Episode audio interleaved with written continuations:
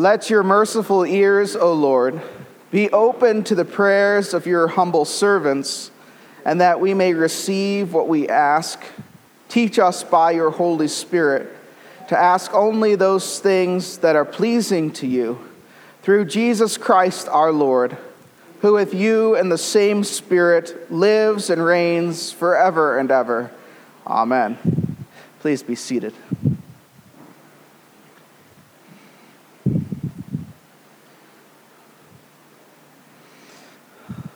I was looking at my degree on the wall in the office today, or this week. Funny enough, I've never actually read through everything that's on that piece of paper. I don't know about you. uh, but just happened to be daydreaming and looking at that and, and got to the part where it says, Be it known to those concerned that Sean S. Templeton is given all the rights and honors with this degree conferred. I say that because all the degrees, all of the accolades of this world stand as nothing compared to what we're doing today. You really think about it for a moment. We're welcoming a son into the family, someone being transferred from being a son or a child of wrath to being a son and a child of God. What could be more important than that? What degree, what accolade could be more crucial than that? As we look at the text today, we see Jesus sending out the 12 apostles for the first time in Mark's gospel. And Jesus gives them the authority with all the honors, privileges, and all the not so great stuff that goes with it. As we look at Mark's gospel, we see that Jesus has called these 12, he's authorized these 12, and he's charged these 12. And in some ways, this reading seems strange for a baptism but in some ways it seems very good. Because we stand in that line coming down from Jesus Christ through the apostles to us and still carry on this work today. Not as apostles, but as their followers, as followers of Jesus. Open with me to the gospel passage. If you have your Bibles with you, it's Mark chapter 6, verse 7. If you don't have your Bibles with you, uh, it's also in the scripture insert sheet. You can follow along that way. What do we see? We know that we've been traveling in Mark's gospel, and Jesus called the 12 apostles a while ago in this gospel. Uh, if you have your Bibles with you, I invite you to turn with me back to chapter 3, verse 14, where we read this. And he, that is Jesus, appointed twelve, whom he also named apostles, so that they might be with him, and he might send them out to preach and have authority to cast out demons. He appointed the twelve, and then we get the list. So, do you see the first point here is that this isn't a haphazard thing Jesus is doing. Jesus doesn't just come to this point in the gospel and say, I think I'll send the 12 apostles out. No, Jesus has been planning this from the beginning. He's been discipling these 12 men to do these works on his behalf. We've seen how Jesus takes them from place to place so far in Mark's gospel. And I know, you know, we haven't all been here, so let's just review really fast what's gone on. Well, they've seen Jesus confront the scribes in Mark 3:22. They've seen Jesus um, confront his mother and brothers in Mark 3:31, where he says, "These who follow me are my mother and brothers." We see that he's preached the parable of the sower in chapter 4. We see that he's compared the kingdom of God to a mustard seed, and that he's calmed the sea itself, the Sea of Galilee, nature, in chapter 4, verse 35. We've seen Jesus Christ heal a man with a demon in chapter 5. And then, most recently, we've seen a woman with chronic bleeding be healed, and a young girl of 12 years old be raised from the dead. Then we see Jesus rejected in his own town. So remember, Jesus has had the 12 with him this whole time. He's been teaching them things. They've been watching him. They've been doing things with him, accompanying him. And it's all been in preparation for this point because most scholars think that this is one of those natural divisions in Mark's gospel where we go from Jesus' limited teaching in the Galilean area to Jesus' fuller teaching around the rest of Israel. So Jesus is here sending the apostles out as a bookend to this first part of his ministry. And he's been preparing them the whole time. They've been called with a purpose. Jesus closes this first part of Mark's gospel, not just calling the disciples to himself, but calling them with a specific thing in mind. And they've witnessed over and over again what they're to do. So let's look at that. Again, Mark chapter 6, verse 7. And he called the twelve and began to send them out two by two and gave them authority over the clean spirits. Let's stop there for a moment. So he sends them out two by two. Why? Is there something to do? Is there some reason that he sends them out two by two? Do you have any thoughts? That's how Noah did it? Well, that's true. Noah calls the animals two by two, right? Yeah. Sure. What's that? To support one another. Absolutely. And this is one of the first big points that ties together with the baptism. That when we're called to Jesus Christ and when we're sent out to talk about Jesus Christ, God doesn't call us merely as individuals with ourselves and God. Rather, He calls us into community. He calls us into being part of something, part of His family part of the kingdom of God, part of the family, part of the kingdom of heaven. All of those things can be said synonymous with what's going on with Jesus calling people to himself. And, and um, what we're doing today in baptism, we're not just calling Eli to be independently a disciple of Jesus. Instead, we're calling him to be part of a community, to be part of a family. That's, that's why we and uh, we've talked about this a lot. That's why we do infant baptism here in the Anglican tradition, because it's not just about him, it's about us vowing for him.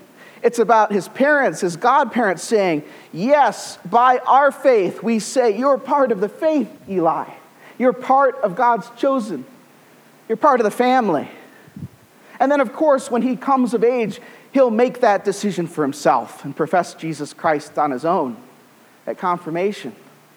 But right now, he's called into community, and Jesus sends out the disciples, the apostles, two by two because they need that community. And Jesus knows that. There's no Lone Ranger Christians. If you're a Lone Ranger Christian, you're soon going to be picked off by the enemy. But there's another important point here. Like the apostles called two by two, so we are called into community. But also in Jewish law, there's an important thing to having two people present. Now, this is a little bit more esoteric in your Bible knowledge, right? A little bit more back there. You'd have to think back to the Old Testament law. Why do you suppose Jesus calls them two by two aside from to have support and community? in case one of them drops dead? Well, I mean, that's, a, that's, that's definitely a possibility. That's not what I was going for, though. What's that? Yes, okay. So you've got, you do have in the Old, I, I, see where you're going. You were just, yeah, I see where you're going. In the Old Testament law, there was a second priest in case the first one dropped dead, yeah. But, um, and, and actually, there's a whole interesting thing to that where they had a rope tied around them so they could pull them out of the Holy of Holies, but Anyway, that's another sermon. Barney, I heard you say it.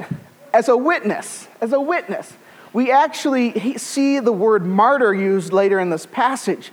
And so Jesus is calling them two by two because in Jewish law, you needed a witness to verify what you were saying. So, for example, in Deuteronomy chapter 17, verse 6, or Numbers 35 30, I'll read the Deuteronomy passage just to keep us moving.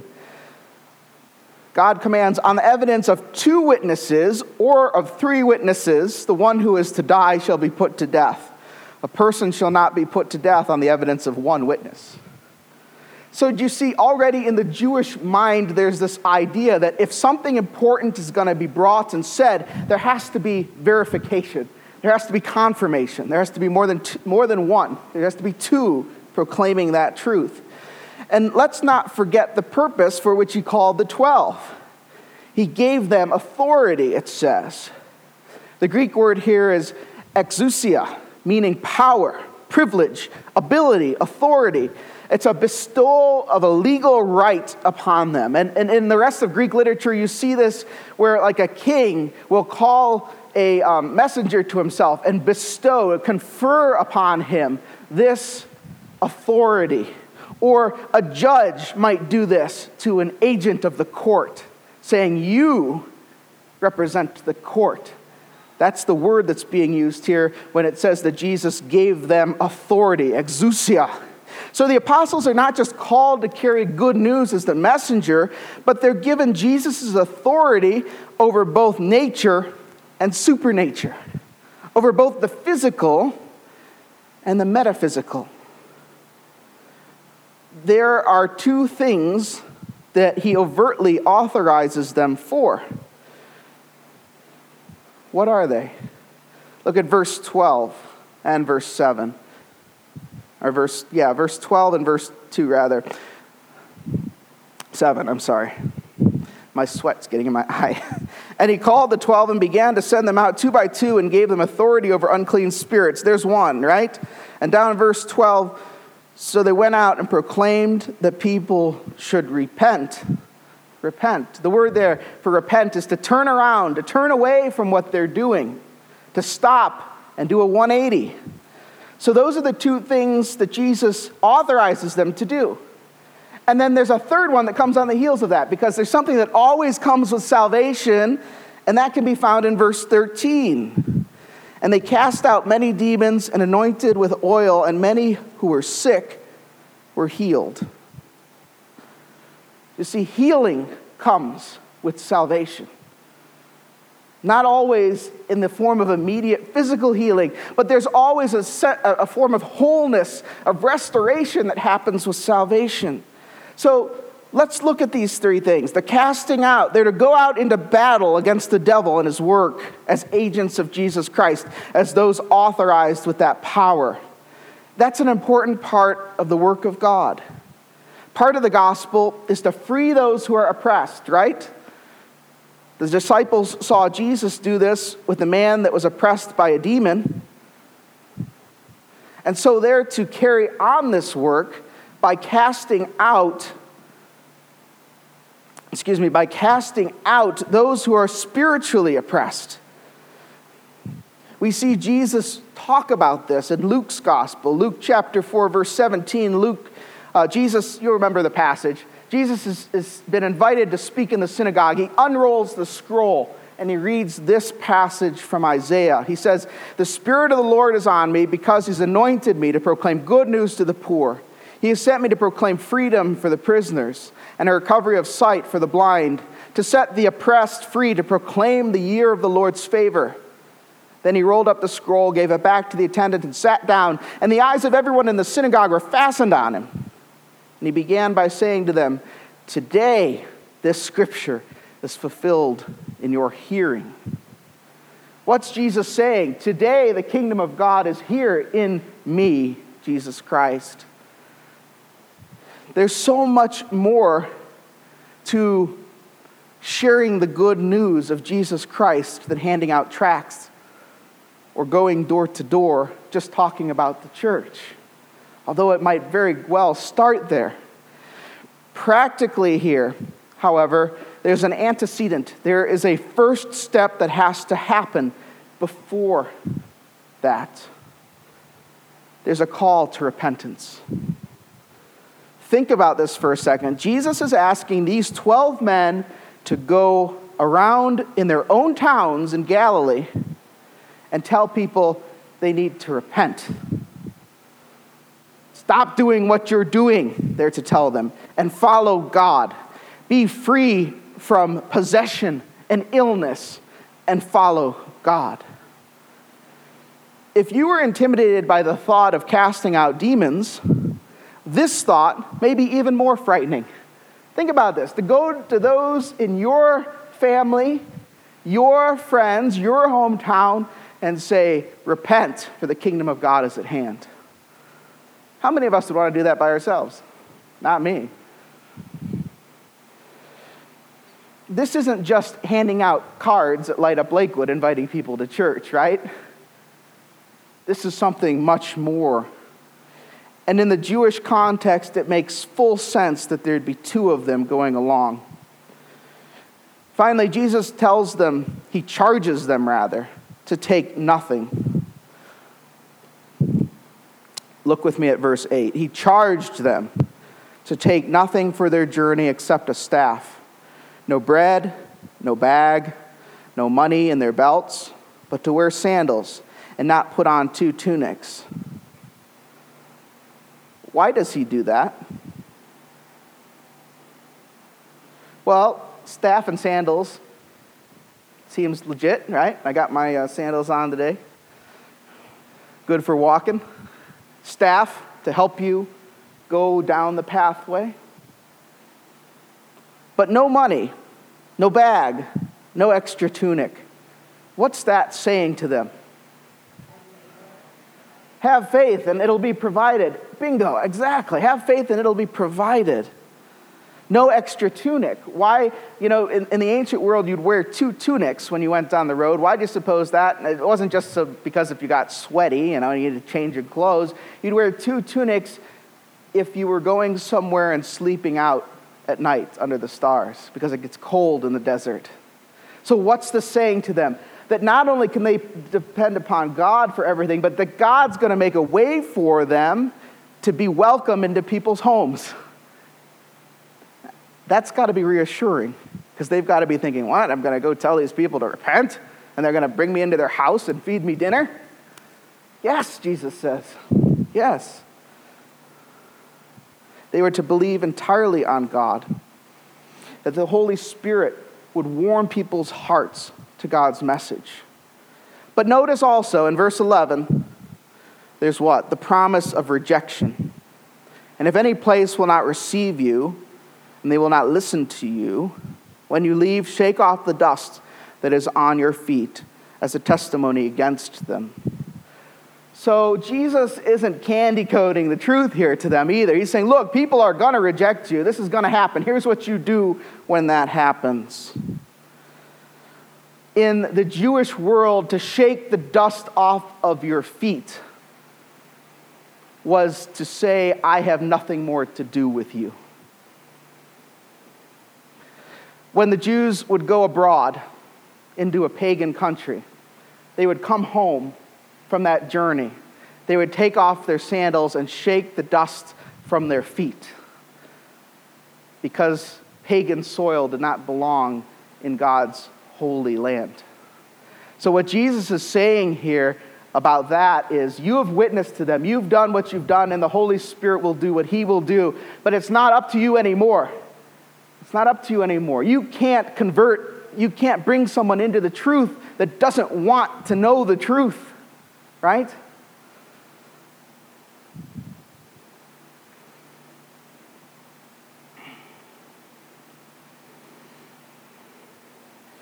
Scholar William Lane writes that the Jews would shake off the dust of the pagans as they entered their own homes. And God is acting through the apostles here. Let's continue with verse 12. So they went out and proclaimed the people should repent, and they cast out many demons and anointed with oil many who were sick and healed them.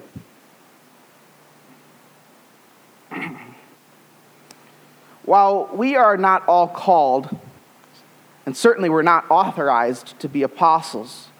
We're called to Jesus with a purpose. We're authorized, just as the apostles were, to preach what? Repentance and salvation. And to charge, and we're charged by God to completely trust in Him. This very day is fulfilling, this is fulfilled in action every day in our lives. Today, as one who is ordained in the name of the church, I speak and will, I will speak to Eli and call him to be a part of God's family. In the baptismal service, you'll notice the first part is a call to repentance. In the old prayer book, it was called the exorcism. Why? Because all of us are fallen. All of us have fallen short of God. All of us need to repent and turn away from our sins, even a young child who's inherited that. We're also called to reject the world, the flesh, and the devil. That too is repentance. And after he repents, then he is transferred, as Ephesians 2 3 says, from a child of wrath to a son of God. He's anointed with oil of the catechumen or exorcism. He turns to Jesus Christ. We profess his faith. We receive him into the Christian faith. And we promise to help him turn to Jesus, receive Jesus, obey God, which is something that none of us can do outside of the church and outside of the Holy Spirit. As the congregation, then, you are called to uphold him in his faith, to confess for yourselves, to renew your Creed, your participation in the Apostles' Creed. Finally, Eli will be sealed with holy chrism in the sign of the cross, the ultimate healing, the ultimate anointing with oil. And he will be told to confess Christ crucified and to fight bravely under his banner and be his servant. Today, Eli and you and I are united in a part of the story. We're united with Jesus and the apostles as one is again called to Jesus, as one again is authorized to proclaim him, as one who's charged to fight against the world, the flesh, and the devil, as a servant, as a son. There is no more important thing in the life of a human being. Do you see? There is no greater honor or accolade to be bestowed upon a person than what we're doing today. Please pray with me.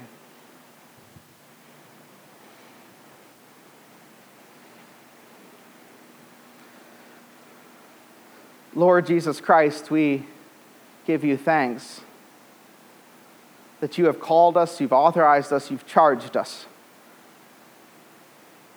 to walk in your ways, to follow in the, the steps of the 12, to bring people to know and love you. Holy Spirit, give us the power, the ability, the resolution to do this in helping Eli the rest of his life to know and love you. Help us to have that same concern for each other as covenant members of a community. Lord Jesus, finally, help us remember our baptism, that we might be faithful to it as your servants, now and forever. Amen.